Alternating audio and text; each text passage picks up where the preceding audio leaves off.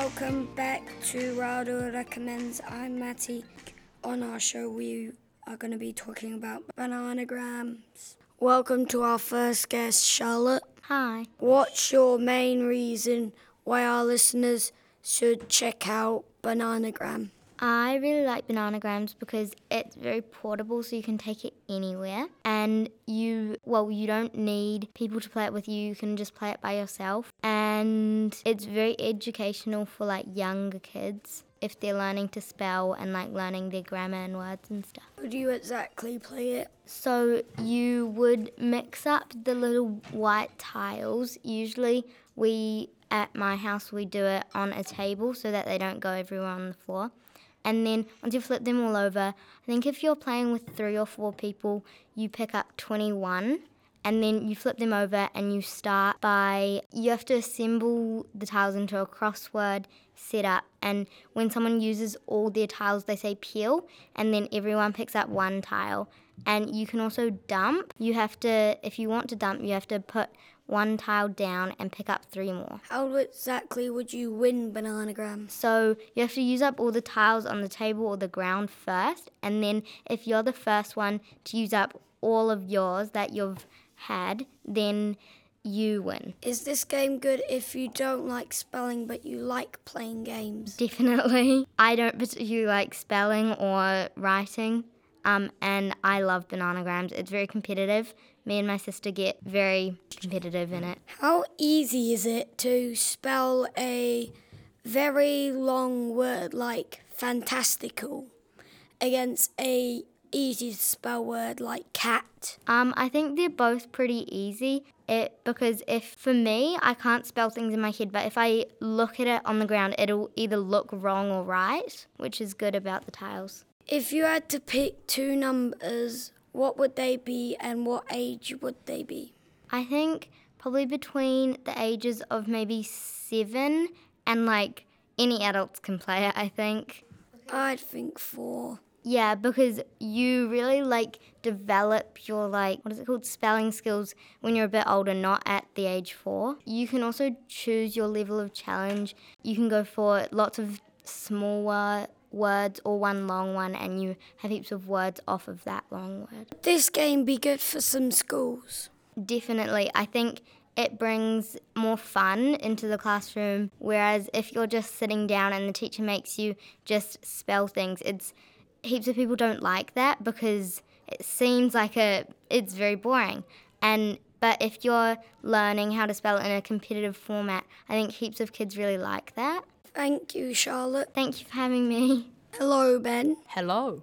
Welcome to the show. What's your main reason why the listeners should play Bananagram? Well, it, it's fun, like, but people can learn and compete. So it's not like Bananagrams proves that learning isn't just su- sitting in front of a person who, while they jabber away at you. And I think that's really good. A lot of the fun also comes from how tense things can get. You don't know if someone's A, if you're gonna win. Maybe you think that you're gonna win actually. And then someone else just comes out with some word that you didn't even know existed. And also, these, these points where you have like a giant backlog of letters. So there's just a bunch of them that you still have from like a really long time ago. And you don't know how to, exactly to use them. I've heard that there's such thing as a dumping mechanic in the game.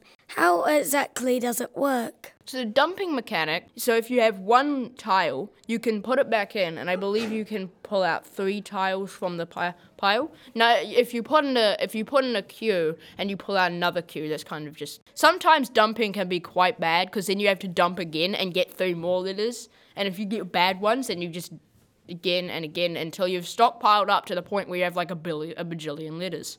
What's the longest word you've made? Something like meteorology.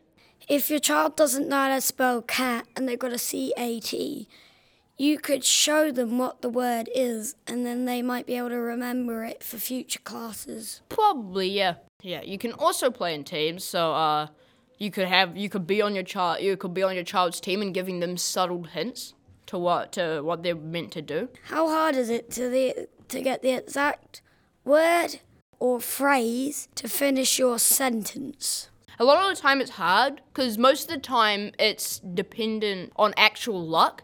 Because normally to finish a word, you need a letter. But but because there's a bunch of tiles in bananagrams that you don't know which one's which, basically you're pulling out from a pile, hoping you get the letter, and then use and then attempting to find something else to do. with it. So it's technically like a lucky dip. It, It's you sort of- this yeah, it's- one letter. It's sort of like a lucky dip.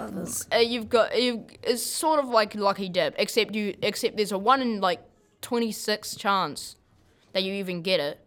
And by 26, I mean like a bajillion. Also, I think you, I'm pretty sure you can choose to scrap, your, yeah, you can choose to scrap your setup, um, which means that you just basically completely restart. Sometimes that's just the best thing you can do. Thank you, Ben. Bye. Hello, Genevieve. Hi. What's your main reason why people should play Bananagram? I think this is a great game because it can be played in lots of different formats, so you don't have to play it in one straight like format. What do you mean exactly by I mean that it can be played in lots of different styles. There's not only one specific way to make it. You can play it in a straight line, you can play it in a crossword, you could play it in a sentence, you could play it in a story. So you're saying that it is very, you can do it very differently to where other people do it. Yes, you can make up your own rules. What is your favourite way to play? I like the crossword one if I'm playing with like my family or friends, but if I'm just playing by myself, I like to make a story out of it. How many people would you like normally play with? I would usually pay, play with around three people because that's just like I have two brothers, so What would be the highest you would go? I'd say no more than five, otherwise, it gets complicated. Would you take this on a holiday? Yes, I would definitely take this on a holiday because it's in a portable bag, like you can just chuck it in your bag and take it. So, would you play it near enough anywhere on a holiday? Yeah, well, I wouldn't play it in a cafe, I don't think. But I would play it like if I was stuck inside on a rainy day or something. On a beach, maybe? Well, I think the tiles would probably get lost. What would be the most craziest one you would go for?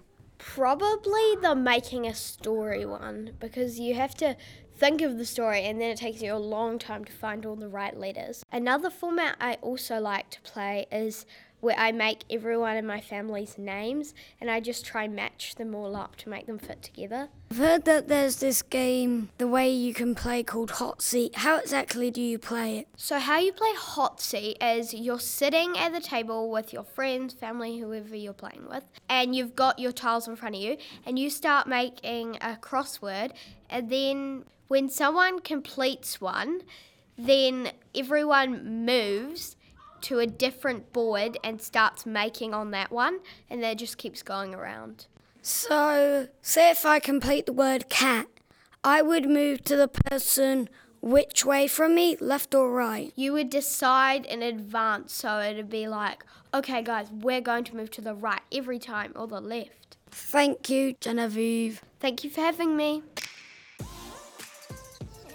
This week's show was hosted by me, Matty. Recording and editing by Thomas and Luca. Our guests were Charlotte, Ben, and Genevieve. Thanks as well to CJ and Raroa Intermediate for supporting the show. Our theme music is by Nicholas Alstrom. You can find us on Spotify and Apple Podcasts. Tune in next time to hear our views of Bananagram and some new recommendations. But before we go, here's one more quick pick from each of us. Charlotte, My quick pick is Scrabble because it's also similar to Bananagrams and it also learns how to spell. Ben, My quick pick is Spot It because it's a fast paced game with some memory involved.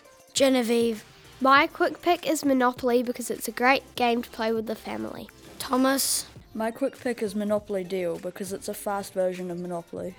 Luca, My quick pick is Top Trumps because it's a fun card game that is very portable. CJ.